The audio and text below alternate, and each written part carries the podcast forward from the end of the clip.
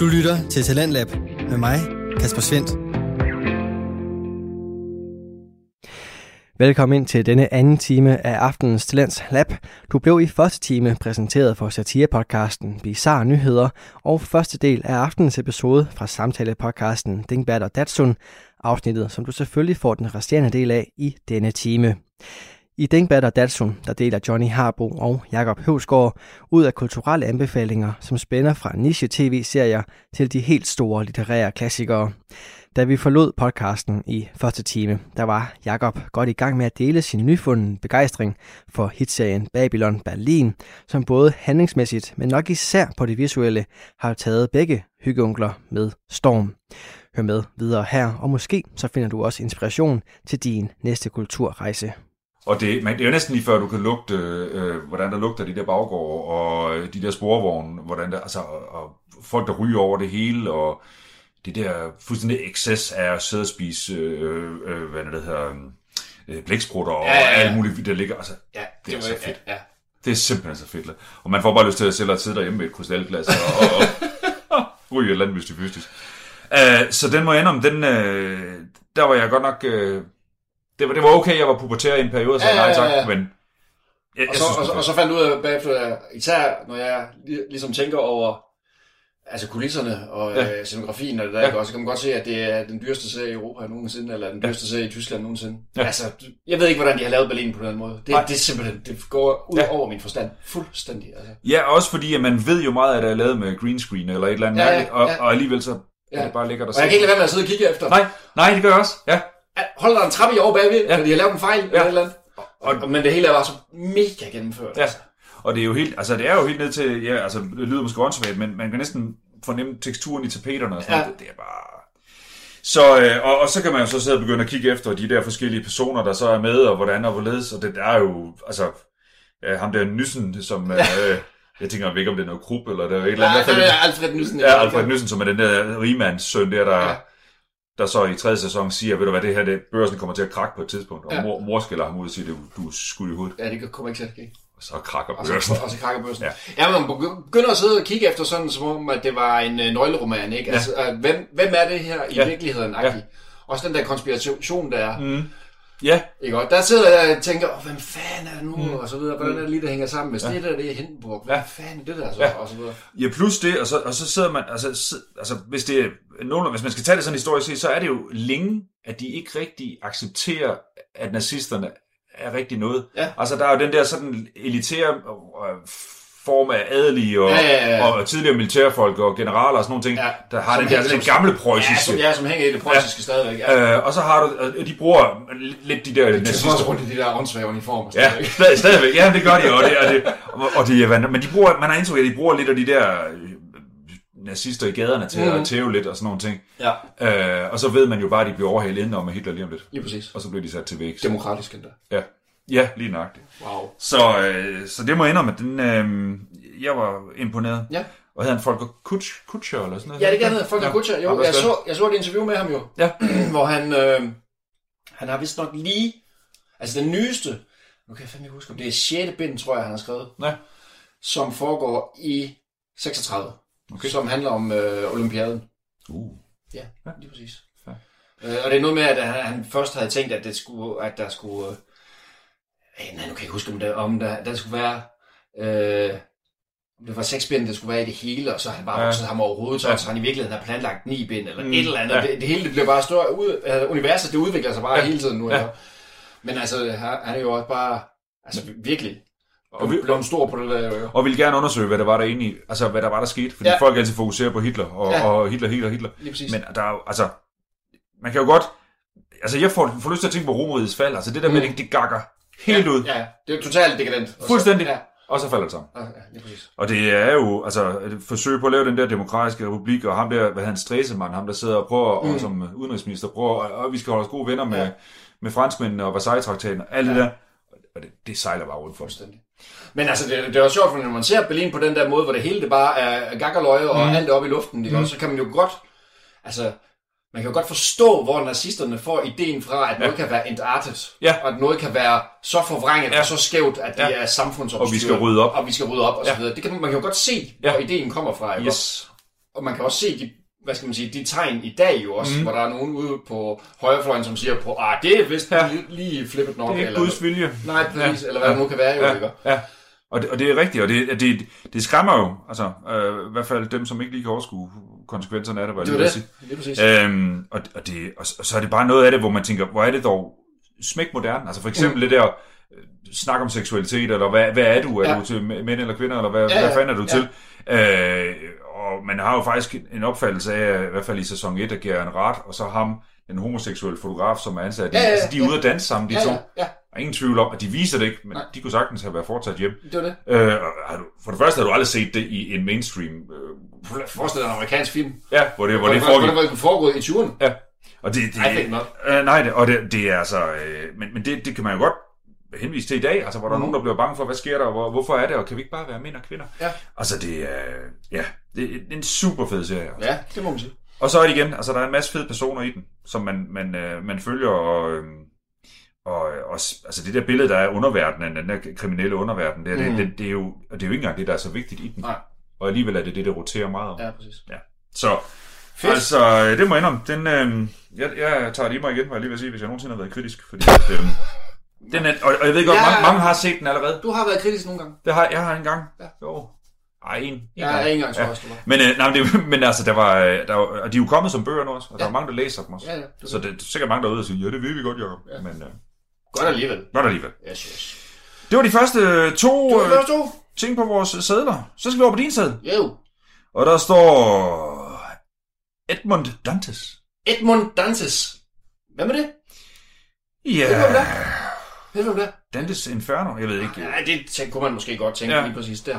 Edmond Dantès, det er det virkelige navn på en af litteraturhistoriens mest kendte skikkelser. Og det kan du ikke hive.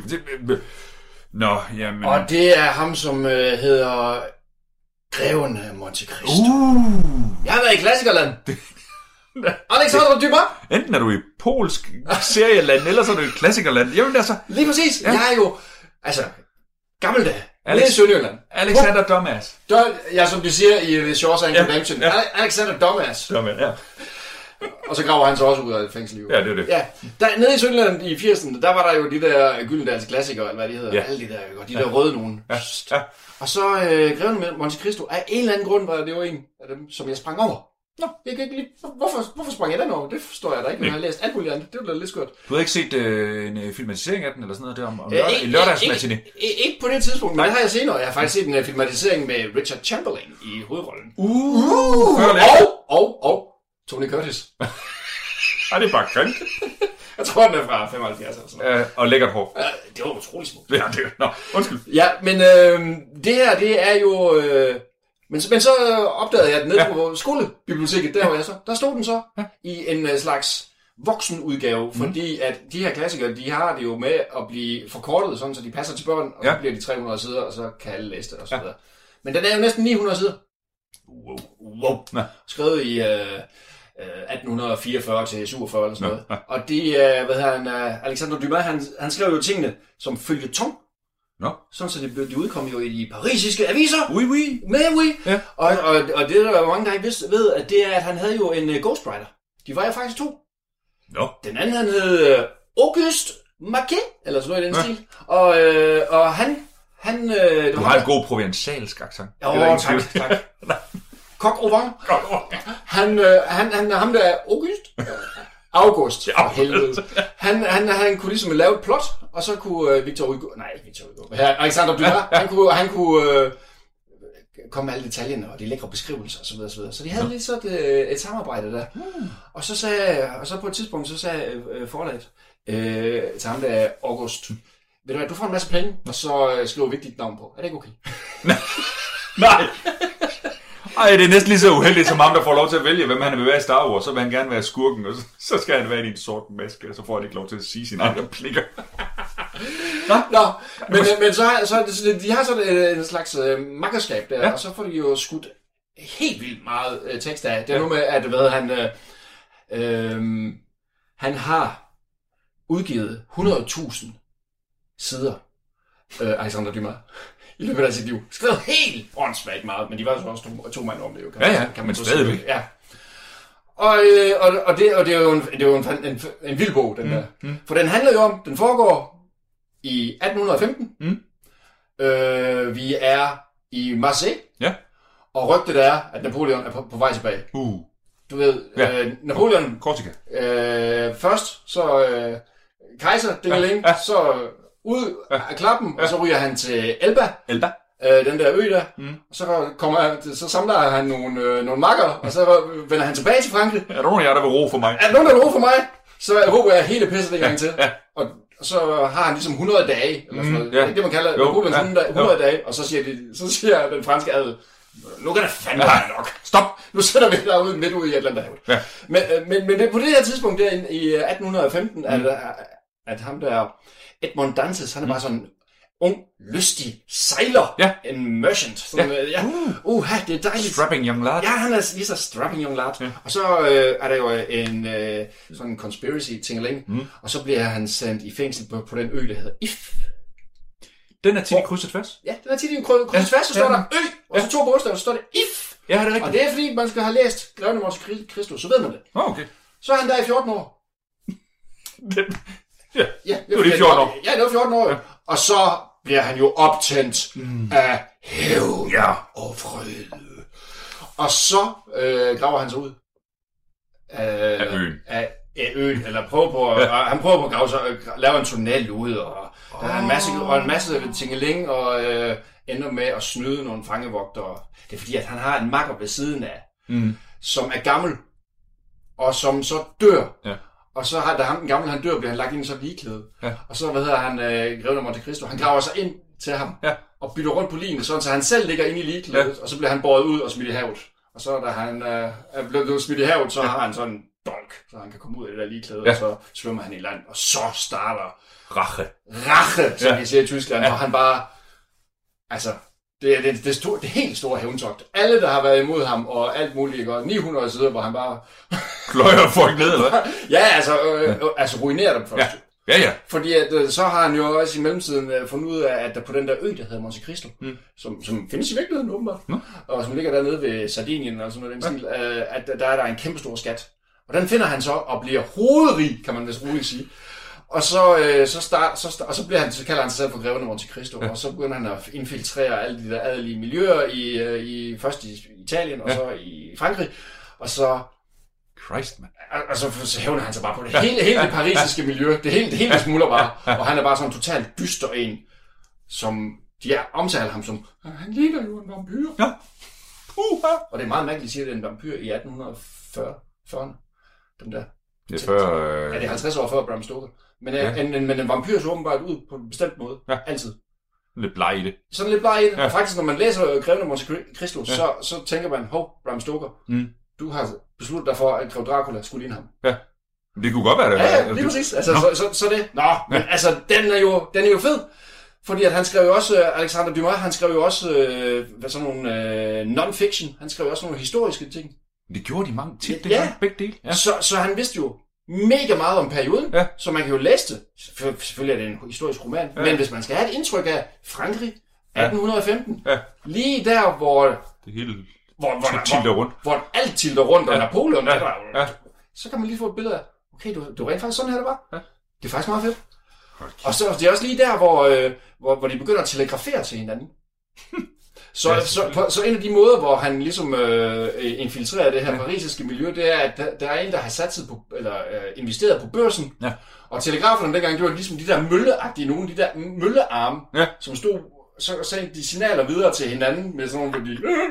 Med signalflag. Ikke med flag, men de havde sådan nogle møllearme, der kunne give bestemte signaler, og så sendte de det igennem landet på den måde. Så køber han jo sådan en mølle der. Ja.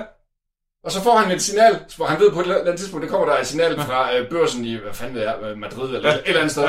Så ændrer han det jo bare, sådan, så de får nogle andre ved i Paris. Og så er der nogle af hans fjender, der gør konkurs og så videre. Slipper. Ja, det er smart. Ja. Og så senere så er der en, der siger, vi har også tænkt på, om det ikke ville, om det der med om telegrafere, om ikke man kan gøre det igennem ledninger med elektronik og sådan noget. Nej, lad os holde til møllerne. Ikke det der nymodens noget pjat. Det er noget pjat. Ja. Møller med armen, der vinker. Det er meget værd. Meget sikkert system. Lukket system. Ja. Nå, Jamen, er der ikke slet ikke noget lamour? Der er sindssygt meget lamour. Nå, jeg skulle godt lide. Fordi at det der er problemet, det er jo, at når noget er skrevet som føljeton, ja, så skal der jo ske noget hele tiden, fordi at man får ikke 900 sider i avisen, vel? Man får måske 2 eller 3 sider, ja, og det skal jo være sådan, at en avislæser læser de her 2 sider eller 3 sider, yes, og vil læse videre i morgen. Ja. Så der skal jo ske noget hele tiden, så der skal være nogle cliffhangers hele tiden. Så der er jo sådan en masse, især i anden halvdel, der er en masse små plots, hvor der kommer en masse sidefortællinger ind med nogle unge, smukke pariserianer og så videre, og så bliver det sgu lidt langhåret folk, mænd med bakkenbarter og ting og sager, som er meget hybiske. Kan vi ikke høre om møllerne igen? Lige. Jeg vil bare gerne have, at Monte Cristo, han smadrer pisse for fanden. Kom nu! Åh, D'Artagnan. Ja. Lige præcis. Så den er jo super lang, fordi der er lidt af sidehistorier der. Ja. Men det er jo fedt at have læst i originaludgaven på 900 sider, han har sagt. Så det gjorde det jo, det der med at få kortbøgerne. Det er ligesom, det er ligesom Robinson Crusoe er jo også toplang, men der er ingen, der læser den i andet den forkortede versioner, fordi der er jo en masse kritik af det engelske styre og politik og kongehuset og alt muligt. Ja. Og de fattige faktisk også, at det er deres vilkår og sådan noget. Ja. Men jeg læste så tegneserien. Nej, det kan man også godt. Og så er der faktisk en ting, der var sjovt. Det var jo, vidste du godt, at Alexander Dumas, han var farvet. Nå. Ja. Nej. Jo, det vidste jeg godt nok heller ikke. Og det var sådan noget helt skørt med, at og hans far var mulat. Nå. Og hans farfar var sort, og fra var det hans farmor fra de vestindiske øer eller sådan en stil. Ja. Og så er der er et topfedt citat, han har sagt. Der var en, der kritiserede ham, eller som kom med en racistisk kommentar til Alexander Dumas. Og så sagde han, ja. Min far var mulat, og min farfar, han var nære. Og det sagde han sagde nære, ikke? Det gjorde man ikke. Og min oldefar, han var en abe. Så du kan godt se, at min familie starter, hvor din slutter. Det er fedt. Jeg tager den. Ja. Det var noget med hans far var hans far. Ja, hans far var den første farvede general i den franske hær og sådan noget. Ja. Gud, jeg troede det var ren hvidt. Nej. Jeg var sådan en, hvad fanden? Fedt. Men han er jo sådan en, der var vokset op et eller andet sted i, hvad fanden ved jeg? Guadeloupe eller et eller andet sted, og så har han bare sted til hvad hedder det? Til tops. Nu? Ja. Jamen altså. Ja, hvad fanden? Men der sker også noget i den der nationaliseringsproces af vores tanker om, altså, hvad der er rigtig fransk og hvad der er rigtig dansk og sådan noget. Det er midt sidst i 1800-tallet. Ja. Altså, herhjemme der er det jo, fordi vi tager det hele, men altså, der sker et eller andet i det der, hvor vi får den der opfattelse af, at jamen, vi har altid været helt hvide, og, eller vi har altid været racistiske, eller hvad, altså på en eller anden måde. Ja. Og sådan har det ikke været. Nej, men det er også bare hele den der snak med, at så er der ingen hvide på det... på det franske fodboldlandshold og alle de der plader, der som der har været jo godt, de alle sammen fra Tunesien, eller hvor det nu kan være fra. Frankrig har set sådan ud i 200 år, altså der har jo været folk slapt over af. Ja. Og de spiller også bedre fodbold. Der er lige Oliver Giroud. Nå, du har jo alle dage været glad for Oliver Giroud. Der er nemlig der. Nå, skal han spille i dag? Ja. Og Chris Mann. Fedt. Så det er jo utrolig mange sider, og meget kærlighed, og men det er også svært. Ja, det er også svært med. Ja, hugger. Ja, og alle mulige sådan betegnelser for skib, rækninger, og du ved, alle de ord der. Ja. Du arbejder lidt med noget mandel næsten. Men det er... altså, og du, altså, det har vi jo snart nogle gange, det der med at tage de der bøger, som man tænker, hvorfor har jeg aldrig læst den? Nu har jeg hørt så meget om den, og der har været så meget snak om det. Nu læser jeg. Ja, det er det. Godt gået. Og så er det jo, det er jo ikke for sjov, at Andy Dufresne, han graver sig ud i Shawshank Redemption. Nu. Nej. Det var lige præcis det. Jamen, så man får lige et lille hint der, hvor han stiller Greven af Monte Cristo på plads på biblioteket i starten af filmen, eller midt i filmen. Eller det. Ja, der han endelig får sine bøger. Ja, lige præcis. Du lytter til Radio 4. Du er skruet ind på programmet Talents Lab, hvor jeg i aften kan præsentere dig for 2 afsnit fra Danske Fritidspodcast. Her som aftens anden episode er det fra den kulturelle samtale podcast Dinkbert og Datsun med Johnny Harbo og Jakob Høgsgaard. De deler ud af anbefalinger til din næste kulturoplevelse, og de anbefalinger vender vi tilbage til her. Igen? Ja! Du har skrevet Berlin igen. Jeg har skrevet Berlin igen. I 1986 står der band, der lavede... Nej, det er ikke noget med... Vi skal bare snakke Top Gun. Det skal vi. Nej, jeg tror, det var Morten Talking nu. Jamen, altså, jeg har gang i en konspirationsteori. Nå! Fordi jeg er en god ven, har fået en bog, der hedder Berlin, som faktisk er en omnibus af 3 graphic novels af en gut, der hedder Jason Lutes. Ja, præcis. Ja. Jeg ved, hvem du har fået den af. Jeg ved, hvem jeg har fået den af. Problemet var, at han gav mig den på tysk, så jeg måtte låne biblioteket på dansk. Men det er så lige mig. Ja, det måtte. Det var for meget berlinerdyt til det der. Jeg kunne jeg fatter ikke en skid. Der var ikke noget. Men det er rigtig nok, at det er skrevet på berlinertysk. Det er den nemlig. Og det glemte vi faktisk at sige lige før med. Det er også noget af det fede ved Babylon Berlin. Det er også bare berlinerdyt. Ja, tror jeg nok. Ja. Det sagde jeg Havgaard ikke noget om i 8. klasse. Sådan lød det ikke, når han snakker tysk. Det kan jeg godt love dig. Unden, liben, lappen, lupen. Ja. Nej, men Jason Lutz er en amerikansk tegner, animator, som en del år har arbejdet med sådan noget superhelte-univers og sådan noget, sidder og tegnet for forskellige sådan. Ja. Så var han i Europa, og så støttede han på Tintin. Tintin. Ja. Og så rejste han hjem, og så tænkte han, det er så fedt. Ja. Den der sådan helt klare streg, og meget ren streg, og gør det på, og det er rigtig fedt. Ja. Og så lavede han en graphic novel, som hedder noget med The Fool's Jar, eller sådan nogle ting. Okay. Og så var han sådan en, det der med Berlin, der sidst i 20'erne, inden Hitler overtager. Meget interessant. Det tror jeg, de skal kigge lidt på. Ja. Og så gik han faktisk i gang, og har været omkring 24 år om at lave de 3 bind. Og min konspirationsteori, Illuminati, altså, for det første så er foråret skrevet af Volker Kutscher. Ja. For det andet så handler det om, det der er fedt ved den her, det er jo igen, den viser Berlin sidst i 20'erne, starten faktisk fra 28 til den dag, at Hitler, han overtager magten for Hindenburg. Det er der skal skabe regeringen i 33. Er det 3? Bind 3 slutter med det? Det slutter bind 3 med. Okay, så jeg har jo kun læst første bind, faktisk. Ja, men den går fra 28 til 33. Det handler... Altså, og i det er der et moras af personer. Moras. Det er godt. Det er godt ord at sige. Og så er det... og de her personer følger man så igennem, hvor de nu end er i Berlin, igennem de 5 år. Ja. Og det er jo igen, det starter med en pige, der hedder Marthe Müller, der kommer fra Køln.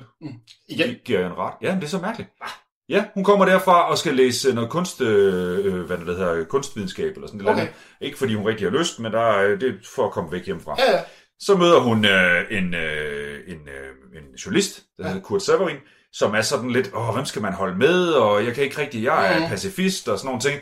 Der er også de der kommunister, og så er der... Og så følger man dem og en ung kvinde, der hedder Anne, som går som mand, gerne kaldes han, som bliver Marthe Müllers kæreste på et tidspunkt. Det gør Kurt Severin også. Bruger du det med køn? Ligneragtigt. Ja.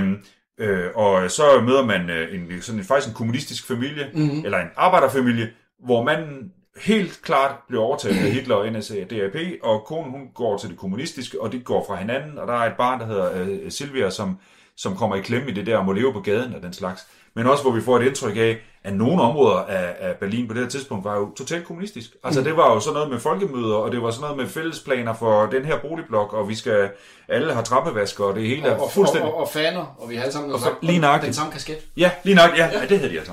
Den er direkte importeret. Nej, men altså, og så er der andre folk, som man følger igennem de her 5 år, og igennem de omvæltninger, der sker i Berlin. Ja. Og altså, jeg kan ikke lade være med at... Altså, Volker Kutscher skriver jo så, altså han har læst første bind, inden han gik i gang med at skrive Die Nazifisch, som var, eller hvad hedder Der Nazifisch, som var den første giver en ret roman. Okay. Og der er så mange ting i det, hvor jeg bare tænker, det der, ham der Kurt Severing, det kunne godt være ham der Sattelbach fra hvad det hedder, Babylon Berlin og sådan noget. Ja. Og det er det jo ikke jo, fordi ellers ville han aldrig have skrevet forord til den der omnibus, jeg har læst, altså hvis det var, at han havde hugget noget eller sådan noget. Men det ligner virkelig meget hinanden. Ja. Men hvordan man siger, dårlige forfattere, de lader sig inspirere, gode forfattere, de stjæler. Ja, det tror jeg, det er det, der er sket. Men altså, den er, og så er den super lækker tegnet, fordi det er ikke én fortælling. Det er jo alle de der forskellige fortællinger indover, og så kan jeg jo godt lide de der graphic novels, hvor der indimellem, ligesom vi ser ved de japanske, at der er brugt tid på stemning. Ja. Det kan godt være, der lige har været en eller anden sekvens, og nogen, der har snakket et eller andet, og så er der lige pludselig, hvad hedder det, rubrikker, hvad hedder det, til de her forskellige billeder, lidt forskellige størrelser, og til sidst så er der bare et par blade, der forsvinder ud på det sidste billede. Og det er så lækkert, fordi man får bare, man har så fulgt med i det der, og så billederne leder ind i den stemning, der med det, der er foregået. Ja, ja. Og så glider lige lidt videre. Ja. Ej, det gør. Og det var, altså, de er super godt, og det er sort-hvid hele vejen igennem. Mm. På nær til allersidst, hvor han lige hopper igennem tid. Man ser Berlinmuren, der er lige en tegning af Berlinmuren, der er blevet bygget, og så der ser man, at der er Berlinmuren igen, hvor der er blevet slået hul, og der er graffitien med farve. Okay. Som det jo, altså på muren der til så det er kun graffitien, der er med farve? Ja, ja, okay. Det er det eneste, og det er super fedt. Man sidder der, wow, der er farver lidt pludselig. Mega fedt lavet. Men altså, og ham der, Kurt Severing, der er meget interessant journalist der, der prøver længe at balancere, og han går faktisk til grunden i det her. Mm. Fordi han prøver egentlig lang tid at flirte lidt med kommunisterne. De er jo lige så ekstreme som nazisterne. Altså, han kan ikke være i det der. Og så er der forskellige de der kærlighedshistorier med hende der, Marthe Müller. Hun er først kærester med ham Kurt, og så er hun kærester med hende der, Anna. Og som render rundt i jakkesæt og du ved og herrehat og hvad har vi? Ja. Så der er en jødisk familie, man følger lidt, som heldigvis tager det fornuftige valg og stikker af eller rejser, fordi nu ved de ikke mere. Ja. Og så er der den der arbejderfamilie, der er blevet splittet op i fraktioner, og så er der den, der hedder Blutmaj. Altså 1. maj 1929. Der ser man også i Babylon Berlin, hvor politiet jo skyder 33 demonstranter. Ja. Og det er åbenbart en halvstor ting, det der blutmej, et eller andet tysk. Og i hvert fald, og den er også med i den her, hvor de der demonstranter jo bliver meget ned. Altså på en eller anden form for ordre et eller andet sted fra. Ja. Med skyd først og spørg bagefter. Ja. Så i det der såkaldte demokrati, altså, og det er bare, men det er simpelthen sådan en særlig nydelse. Ja. Og læse sådan, altså den sidder med sådan en graphic novel, ligesom vi har haft den, det snakker om i Io Taniguchi der, man sidder bare og vender bladet, og man sidder bare og synes, det er fedt. Ja. Altså, nu har jeg læst første bind jo, ikke? Ja. Og det var lidt overrasket over, det er, at der var en amerikaner, der kunne gøre det. Ja. Jeg var virkelig, første gang, da jeg holdt bogen i hånden, og så læste bagpå, at det var en amerikaner, der skrev en bog, som handlede om den her periode i Berlin, så tænkte jeg, hvad vil du gøre ind? Ja. Jamen, jeg var klar til at sige hans navn på tysk, da jeg så ham. Altså, Jason Lutes. Ja, hvad er det for noget? Ja. Ej, han må da være vokset op i Berlin, og så flyttet til USA og sådan noget. Det er han ikke, det er han ikke. Han er overtaget lidt. Men han klarer det eddermame godt. Ja. Altså, det er eddermame sejt lidt. Og det er det, fordi at sådan fortællingsmæssigt og sådan, hvad skal man sige, indholdsmæssigt, med både Babylon, Berlin og så den anden her, der er ikke nogen forskel. Der er ikke noget, hvor man tænker, okay, der er en misforstået et eller andet. Nej. Og det er det samme med den måde, at lige så lækker som Babylon, Berlin er lavet med billeder af, altså, det er det også, han har brugt, men det siger han også, jeg læste et interview med ham, har brugt sindssygt meget tid på at kigge på billeder og fotografier, sidde og tegne af, få det til at passe, og Rodeburg og hele Munchausen, og det er bare super lækker lavet. Altså. Og det man lever så, altså, fordi det ikke er en fortælling på den der måde, apropos Alexander Dumas med cliffhangers, altså, den kører bare derudad, så man får ikke det der med, jeg kan vide, hvad der sker, og hvordan og det, men man bliver alligevel hele tiden drevet frem, fordi så møder man de der personer og sådan noget.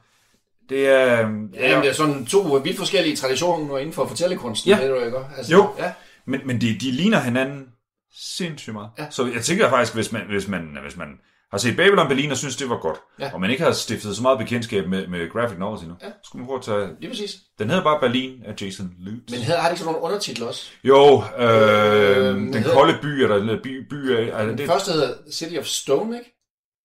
Hedder den ikke det? Nej, godt, hvad er det der er? Jo. Og så hedder den anden et eller andet med... det kan jeg ikke huske. Nej. Jeg tror, den første hedder City of Stone, og så den anden City of et eller andet, bla bla, og så bla bla. Ja. Men det er i hvert fald, at altså, det er...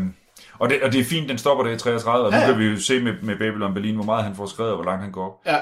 Men det der med, at nu hende der Marthe Müller, efter hun har haft de der 5 år vildt liv der, så tager hun hjem. Ja. Og så skifter vi mellem, at hun står der og siger farvel til sine venner på banegården, og sætter sig ind i toget og kigger tilbage mod Berlin.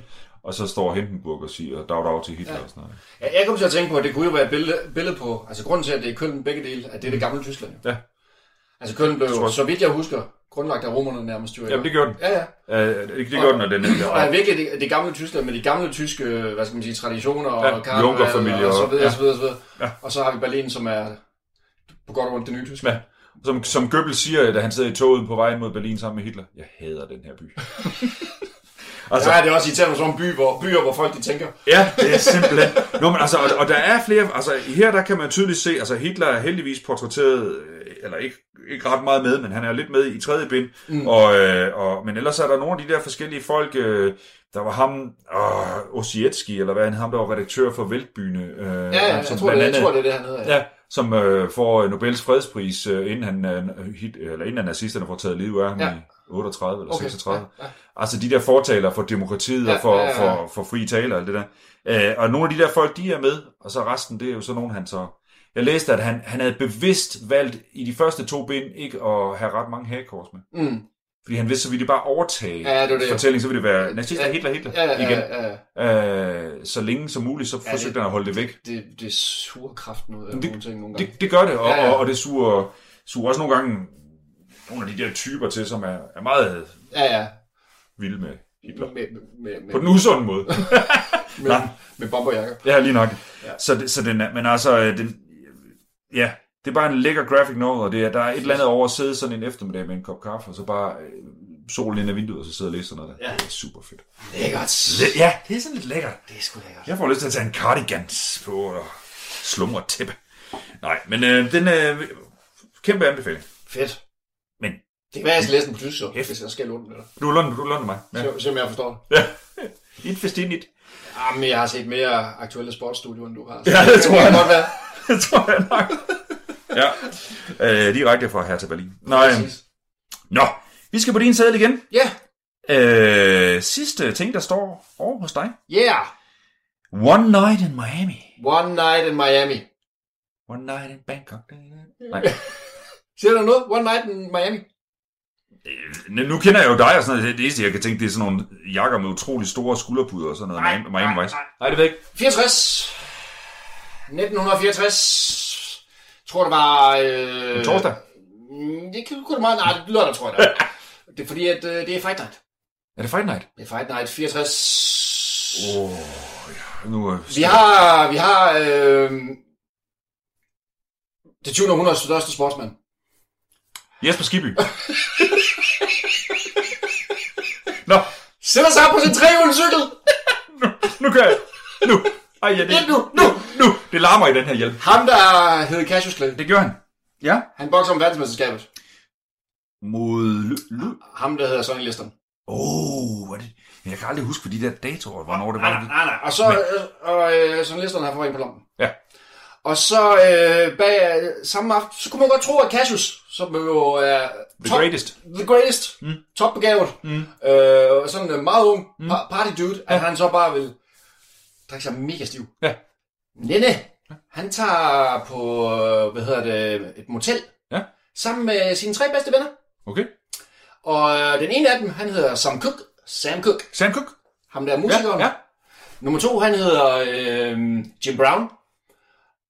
Fodboldspiller. Han er American footballspiller. Ja, det er han. Sådan noget, Running back. Ja. En af de mest berømte, ikke også? Jo, og en af de første mørke med virkelig stor succes. Lige præcis. Nummer 3, han hedder Malcolm X. Ja, en hyggelig aften. De 4 gutter, de sidder på et motelværelse i Miami, og så snakker de. Og det er en film, som udkom her i januar måned. Det er selvfølgelig fiktivt. Ja, men... Altså, det er kontrafaktisk historisk. Ja. Det er rigtigt nok, han vandt VM på det tidspunkt. Han havde de her venner, at de også hang ud den aften, der, men hvad de har snakket om, det ved man selvfølgelig ikke. Nej. Men det, der lavede en film om, hvad det ligesom udspiller sig, og hvilke diskussioner de her 4 gutter, de har, Sam Cooke, Malcolm X, Cassius Clay og Jim Brown. Ja. Og det er, hvad skal man sige, det man kalder et, hvad kalder man egentlig, sådan et altså, hvad fanden er det nu, man kalder sådan? Det er et kammerspil. Er det ikke det, man er? Tableau? Ja, det er et kammerspil, hvor man bare sidder i et rum, og så hører man bare de... Og det har været som skuespil, sikkert. Det er startet som skuespil, og så er det blevet lavet om til en film af en, hun hedder Regina King. Ja, det er vist nok... Don Kings? Nej, det tror jeg ikke, det er Don Kings. Så vidt jeg husker, så er det måske hendes spillefilms debutagtigt noget. Sort amerikansk instruktør. Nå, okay. Den ligger på Amazon Prime. Og den er fed. Ja. Fordi at selvfølgelig i 64, de her gutter, de 4 stærkeste afroamerikanere og mandlige afroamerikanere, de diskuterer selvfølgelig hvordan kan vi rykke verden. Ja.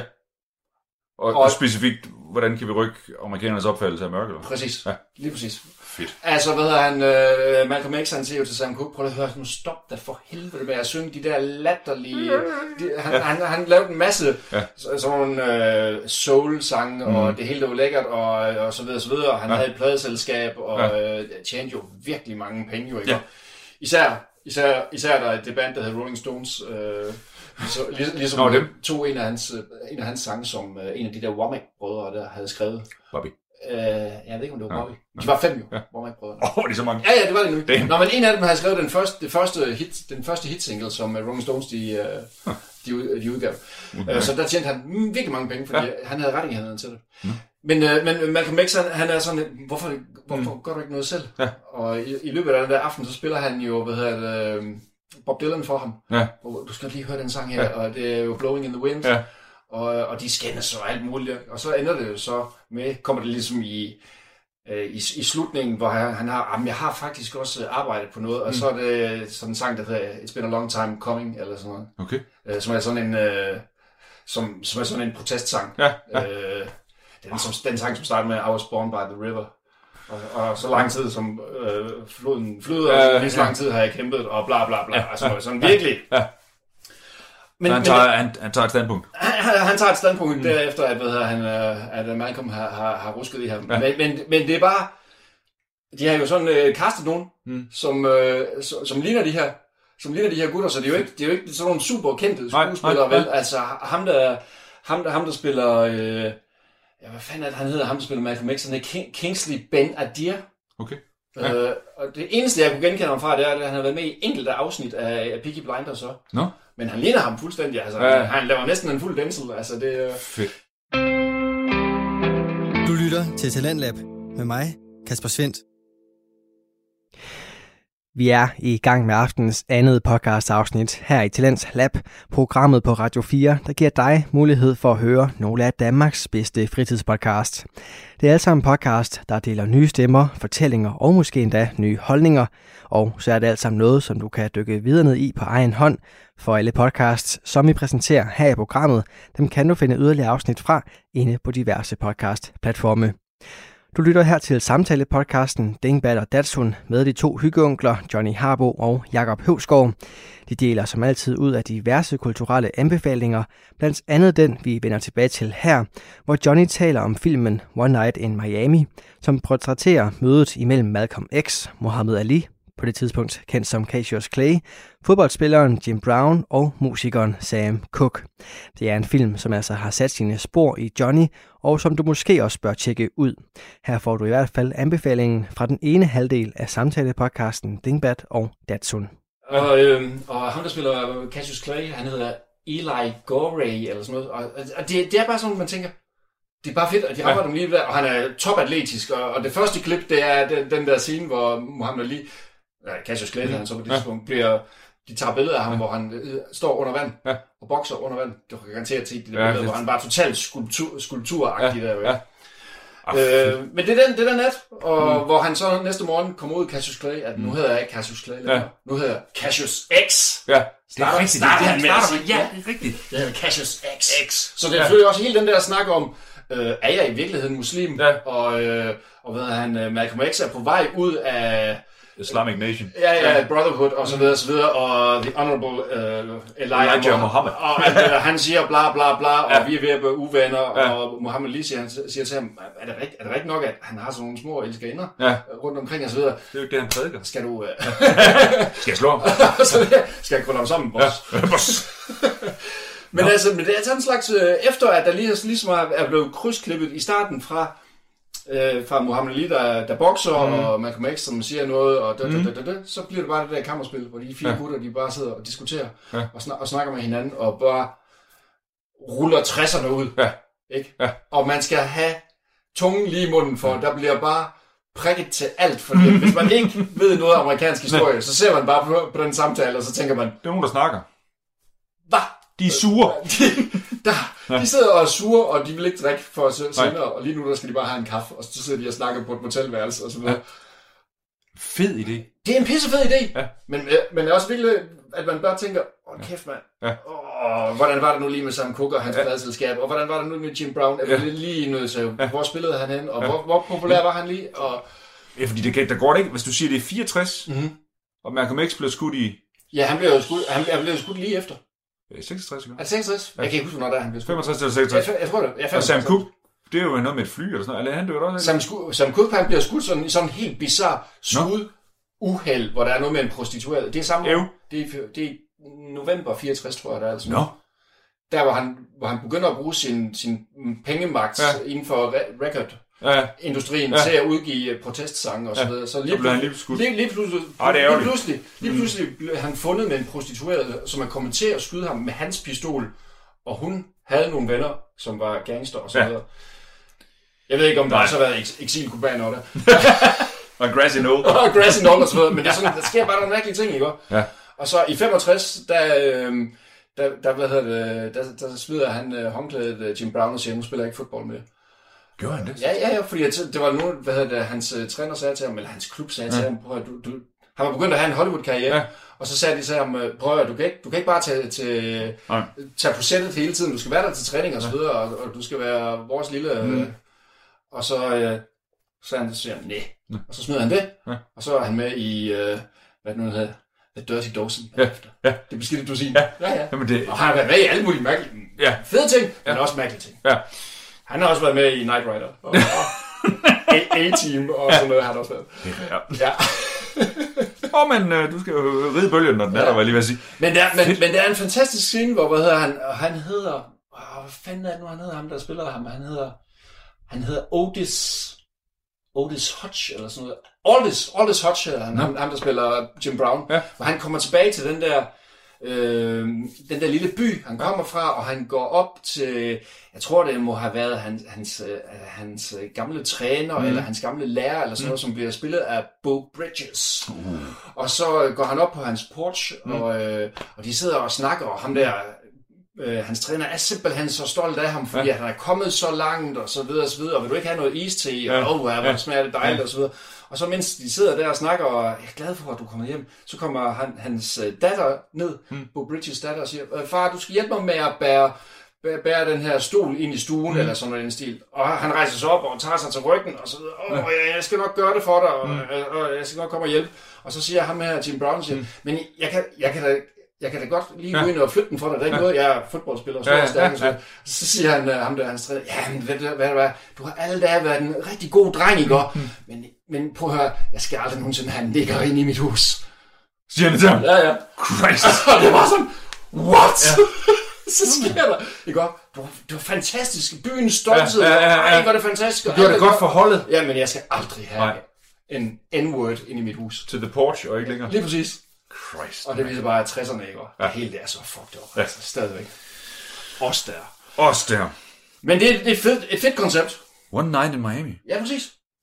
Super fedt koncept. En lille, stille film, som bare handler om sådan nogle 4 kæmpe personligheder, som diskuterer. Ja, fordi det er jo, altså... Det var jo, altså... Efter hvad jeg ved i hvert fald, så var Cassius Clay, og han blev jo lidt fanget i det der mellem Malcolm X og... Ja. Elijah Muhammad. Ja. The Honorable Elijah Muhammad. Hele tiden. Det var sikkert også derfor, jeg bare sagde, okay, så hedder jeg bare Muhammad Ali. Ja, det er ikke mit slavenavn. Nej, det er ikke hans slavenavn. What nine. Og så kan jeg godt lide, altså som siger det der med, at i stedet for at kaste Denzel og bla bla bla, er det stort for at trække folk til, at de så faktisk finder nogen, der tænker, okay, det her kunne faktisk godt være det. Ja, det var det jo. Og så kan det godt være, det er skuespiller. Især ham, der spiller Jim Brown der, som bare, altså... han sagde tro nu, altså det er fint. Puh, han sidder bare topgenævnet omvendt på en stol, mens Malcolm X han bare fabler, og så sad han bare der og knurrer, og det var... Jeg vil gerne hjem nu. Fantastisk. Det er skide godt. Nå, One Night in Miami. Ja. Anbefalt. God. Så har vi den sidste ting på din seddel. Du har skrevet...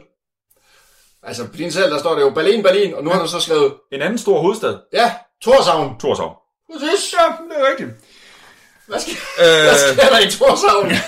Ja, det var fordi, i 86, der kom... Nej, jeg har genlæst en bog, som jeg holdt meget af, da jeg var ung. Nå. Som slet ikke passer til en ung mand. Nå. Jeg har læst De fortabte spilmænd af William Heinesen. Nej. Jo, William Heinesen. Ja. Den her bog, som jeg egentlig tror i mange litterære kredse ikke er sådan velanset. Det er sådan lidt Jørgen Riel-agtig, haha, sjov, og så alligevel... Art of Manliness også lige der? Ja, lige nøjagtigt. Ja. Nej, men altså, der var... Altså, det jo, handler jo om nogle spillemænd i Torshavn tilbage i starten af århundredet, lige før, altså fra 4 og så frem mod Første Verdenskrig. Okay. Og de her spillemænd, de er... Altså Torshavn i starten af århundredet har jo været... Altså, en landsby. Ja, og det var enten på havet eller et eller andet hårdt for at ligesom overleve. Og der var ikke meget af noget som helst. Nogle får, hvis du var rigtig heldig og sådan nogle ting. Og de vil bare gerne spille musik og skrive digte og hvad sådan noget. Og de bliver anset for at være lidt nogle tosser. Bohemer. Lige nøjagtigt bohemer, men på den der sådan... de skal også overleve. Mm-hmm. Så de er 3 brødre. Deres far var klokker og satte sådan nogle vindharper op, og alle folk sagde, at han var gal i hovedet. Men så er der så Moritz, som er den ældste, som blev sådan en færgemand, men som også samtidig spiller en del, og bliver gift med en Aliana, tror jeg hun hedder, som er en håbekvinde. En håbekvinde. Hvad betyder det? Det siger Ole Brandt hele tiden. Hun er en håbekvinde. Det er fordi, hun håber hele tiden. Hun har gode forventninger om, det skal nok gå. Vi skal nok finde ud af det. Når alle de andre siger, det er mørkt, og det er Atlanterhavet, og nu dør vi ude på vandet. Ja. Det skal nok gå. Det skal nok gå. Okay. Og så er der Sirius, som bliver den der digteragtige type, som er sådan lidt svagelig i det, og tror, at han skal redde nogen, og ikke kan redde nogen alligevel. Mm. Og så er der Lille Cornelius, som spiller musik og er virkelig god til at... Lille Cornelius, fordi faren hed Cornelius. Men det er sådan set ikke så meget... men det handler om det der med de der på verdenskant og overleve i starten af århundredet, og bare vil gerne spille musik, drikke øl og være glade og lykkelige og den slags. Og det er bare svært. Ja. Men det, der er det fede ved den, det er, at... og det er der, hvor den der, man måske siger sådan lidt Jørgen Riel-agtig humor, uden det bliver så plat som det, han laver, men altså, det kommer ind... Altså, de der typer, der er med, det er bare... Altså, sparekassebestyrer Ankersen, som er formand for afholdsforeningen Ydun.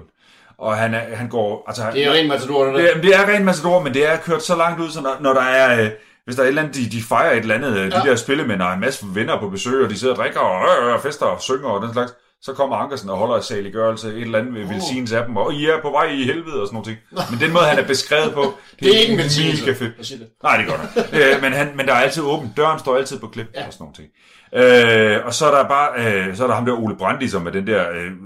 med hvad hedder det, øreringen, der har rejst i sejl med albatros på Atlanterhavet. Altså, alle mulige mærkelige typer. Ja, ja. Der er, hvad det hedder, Magister Mortensen, men den der fortabte, som har læst fint i København, men som lærte mand, men som faldt i unøde, fordi han sagde, at Kierkegaard var en idiot, og satan selv. Så han er så også rådet til Torshavn, ikke? Og så skal sidde og prøve at undervise, du ved, alle mulige mærkelige typer. Ja, ja. Og den der beskrivelse, og det sprog, det er skrevet i, nu havde vi jo salgkavalka. Jeg skulle lige se, det lyder. Er det sådan lidt islandsk? Ja, men lidt mere humoristisk. Okay. Men det er stadig... Det skal Laksnes jo ikke beskyldes for. Nej, det var ikke nødvendigvis hans hof. Men altså, det er... Nu er det også... Den bog, jeg læste, der var det jo også... Det er også Hans Kirk, der har skrevet noget forord til. Ja. Sådan. Altså, det er en humoristisk, men realistisk, sådan socialrealistisk gennemgang af at være et skøn menneske, eller hvad skal man sige, på verdenskant. Ja. Og det er... Altså, man sidder derude og er Erasmus Montanus. Ja, og det er bare hardcore. Jeg ved ikke, hvorfor jeg fik fat i den som ung. Jeg tror, jeg flyttede hjemmefra, og så læste jeg den, og synes, det var ikke sådan, man sidder og skraldgriner, men der er et eller andet over det. Og så tænker jeg nu her for nylig, skal jeg lige prøve at læse igen, om det bare var en svag periode i min karakter. Ja, ja. Det er fedt. Det er simpelthen... Nå, men altså, det må jo være god, hvis den kan ramme. Altså et meget ungt menneske og et middelaldrende menneske på samme tid. Et middelaldrende menneske. Ja, det er rigtigt. Og så er det videre om det er god litteratur. Ja, og det altså, og så også, som vi har snakket om før, som jeg også nævnte med Laksnes, altså der er et eller andet i det sprog der, altså en sådan en afstandsagtig tørhed i det altså. Og så er der bare noget af det, den store smed Janniksen, han ligger i kamp med sin kone, fru Janniksen, fordi hun er røget med over i Ydun afholdsforeningen, og Janniksen, han kan godt lige sådan over. Ja, han er smed. Han er ude på Delfinen hver lørdag og skal have sådan noget værk. Og der men han er bange for hende, og på det tidspunkt så siger han et eller andet med, at det vil han ikke sige til hende, fordi hun er blevet helt jance på den. Altså Yangtze, altså den gule flod, hun er der bare, altså det bruser ud af hende. Så der står den der kæmpe smed menneske der, det tør han ikke sige til sin kone, for hun går helt Yangtze på den. Altså det er sådan nogle finurlige ting. Mm. Og det er super fedt. Og Ankersens fortabte søn, Mathias Geo Madegok, kommer hjem, og han kommer også ind i yderdommen, og så er han faktisk lidt en baryler, og snyder dem alle sammen og sådan noget. Men det er lavet, når det er fortabte spiller, men der er rigtig mange referencer til alle mulige former for klassisk musik. Mm. Så er det skrevet i 4 satser. Yeah. Og hver kapitel i de her satser, jeg tror, der er 8 kapitler i hver, eller sådan noget, det er indledt, altså fortælleren ved det hele. Nu skal I høre sådan. Ja, og det er faktisk på en eller anden måde lidt fedt, der er sådan lidt er jo en saga i det, men der er sådan lidt fortælling i det på en eller anden måde, hvor blandt ham Sirius, som er den, altså, der nævner han i starten, nu skal vi høre om Sirius' forhold til et eller andet, og så siger han, hvad det hedder, men som en eller anden skrev efter Sirius' død, hvor Sirius' digte for endelig kom frem, så er der et nævnt en eller anden doktor, et eller andet, som har lavet et eller andet om hans digte. Okay. Altså den der alvidende forfatter. Og det er altså lidt fedt, eller fortæller jeg, det er bare fedt pakket ind. Det var det. I det. Og man bliver holdt i hånden. Ja. Og sådan, nu skal I høre. Ja, nu skal I høre. Nu er det sådan og sådan. Og det, nu fortæller jeg lige. Ja. Og det er altså også sådan lidt som om, de stakkels børn. Altså de er lidt dumme. Det var det. Fordi de bare gerne vil spille musik og nyde de skønne kunster. Ja. Og det er altså super lækkert. Sådan. Ja. Fedt. Men altså det der med den der afstand der, det er jo de der folk, der lever i naturens vold, ikke? Ja. Lidt ligesom i, i hos Laksnes. Ja. Hvor det er også det, altså vi skal simpelthen have de foran, inden der kommer sne, eller inden der kommer storm, ellers så dør vi. Ja. Og eller hos Hans Kirke, jo. Ja. Altså, det er også bare det. Og de giver nemlig, altså, det er uden, det bliver sådan pladeromantisk. Ja. Altså, og faktisk så er William Heinesen jo ikke stor på Færøerne, fordi han skrev på dansk. Okay, den her kom i 50. Okay. Og det opdager han sådan, vi ved godt, og sådan nogle ting, men han skrev på dansk, så... Okay. Han er ikke helt vores. Det var ikke sådan helt, nej. Okay. Men han blev stor i Danmark. Jeg læser jo også kun forfatter, der skriver på sønderjysk. Ja, det er rigtigt, ja. Så der er I selv, og... Ja, så er der... Jebsen. Ja. Det må være det. Så nej, hvis man... Og igen, jeg ved ikke sgu ikke, om det er, fordi man er ved at blive gammel, eller vi har siddet i corona-isolation for længe. Men det der med, og den der stille bog. Og så sidder han med det var meget sjovt. Det var meget sjovt. Finurligt. Ja, det er lige nøjagtigt. William Heinesen. Og den skal jeg helt klart have læst. De fortabte spillemænd. Ja. Fedt. Det var det. Ui. Vi er simpelthen igennem 6 ting. Hold da. Ja, jeg er også godt klar en kop kaffe til. Det må du også gerne få dig. Ja, det skal ikke være det. Nej, det skal faktisk ikke være det. Og man kan jo høre os alle mulige steder på Spotify. Skulle virke igen. Godt. Vi har haft udfald. Ja, vi har haft udfald. Teknisk. Igen, der er umiddelbart kun Spotify, som går helt i spat en gang. Det er noget algoritme. Ja, jeg ved ikke, hvad det er. Ja. Og alle mulige andre steder hen, iTunes og alle de andre steder. Ja. Og så må man jo rigtig gerne skrive til os inde på Facebook. Ja. Hvis vi for eksempel siger noget, der er forkert. Og det gør vi. Og det er også en del af konceptet. Det er jo det, der er en del af konceptet. Det er, at vi har ikke mega mange noter. Vi har faktisk ikke nogen noter. Og vi prøver bare på at huske ting. Og nogle gange husker vi forkert. Så må man gerne skrive til os, hov. Ja. Det var altså ikke den Kennedy, der døde på den måde der. Og det var godt sagt. Fordi det var jo ikke den Kennedy. Det var ikke den Kennedy, og det var meget ordentligt sagt. Ja. Og så bliver man så glad. Der er så meget snak om folk, der jorder hinanden og skælder ud på X-Factor-folk og så videre. Det har vi ikke oplevet. Nej. Det er bare sagt. Og så er det var en forkert Kennedy. Det var en forkert Kennedy. Og det er også fordi, jeg ikke kan holde styr på Kennedy. Ja, men det er også en bøvlefamilie. De dør til højre og venstre på alle mulige mærkelige måder. Så er der en, der svømmer og hopper i vandet med en dame. Og det var også en. Han kørte i vandet. Det gør han. Det er Chopper Critic. Ja, det var det. Ja. Hun døde. Han svømte hjem. Han svømte i lejligheden. Ej, måske skulle jeg ikke have løbet fra det. Nå, ja. Og vi sidder jo bare og snakker. Det er jo det, der er ideen. Det var det. Så det må man ikke glemme. Nej. Men skriv til os. Ja, det kunne være fedt. Ja, det var fedt. Men det var alt, vi havde. Vores 6 punkter på dagsordenen. Jubilæumsafsnit nummer 25. Ja, så yndigt at føles. Nej, det var forkert med det. Nej, det var faktisk meget fint. Det. Tak. Jamen, jeg synger til sølvbrøller på den slags. Og spiller horn. Nej, stop os selv. Tak for det, Jørgen. Moin. Radio 4 taler med Danmark. Og pænt tak til de 2 sydlige hyggeunkler, Johnny Harbo og Jakob Høgsgaard, som udgør den kulturelle samtale-podcast Dinkbert og Datsun. De blev i aftenens udsendelse sendt sammen med den satiriske Bizarre Nyheder med Julius Krause og Magnus Adamsen, som i aftenens afsnit både rappede og leverede hurtige små spirituelle sketches. Husk, at du kan finde andre afsnit fra begge podcasts inde på diverse podcast-platforme, hvis du ønsker at dykke videre ned i de to universer. Og så kan du selvfølgelig også finde tidligere Talents Lab-udsendelser i vores Radio 4-app eller inde på radio4.dk. Og inde på den hjemmeside, der kan du også sende din egen fritidspodcast ind til programmet her, hvis du ønsker at dele den med endnu flere, samt deltage i vores podcastudviklingsforløb. Der er ingen begrænsning for, hvad din podcasting kan eller skal handle om, hvor tit du sender en episode, eller hvor lange de skal være. Så længe du har lyst til at dele din stemme, fortællinger eller underholde, så har vi plads til dig. Mit navn er Kasper Svindt, og nu der er tiden kommet til Nattevagten, overtager her på kanalen. Så god fornøjelse og på genlyt.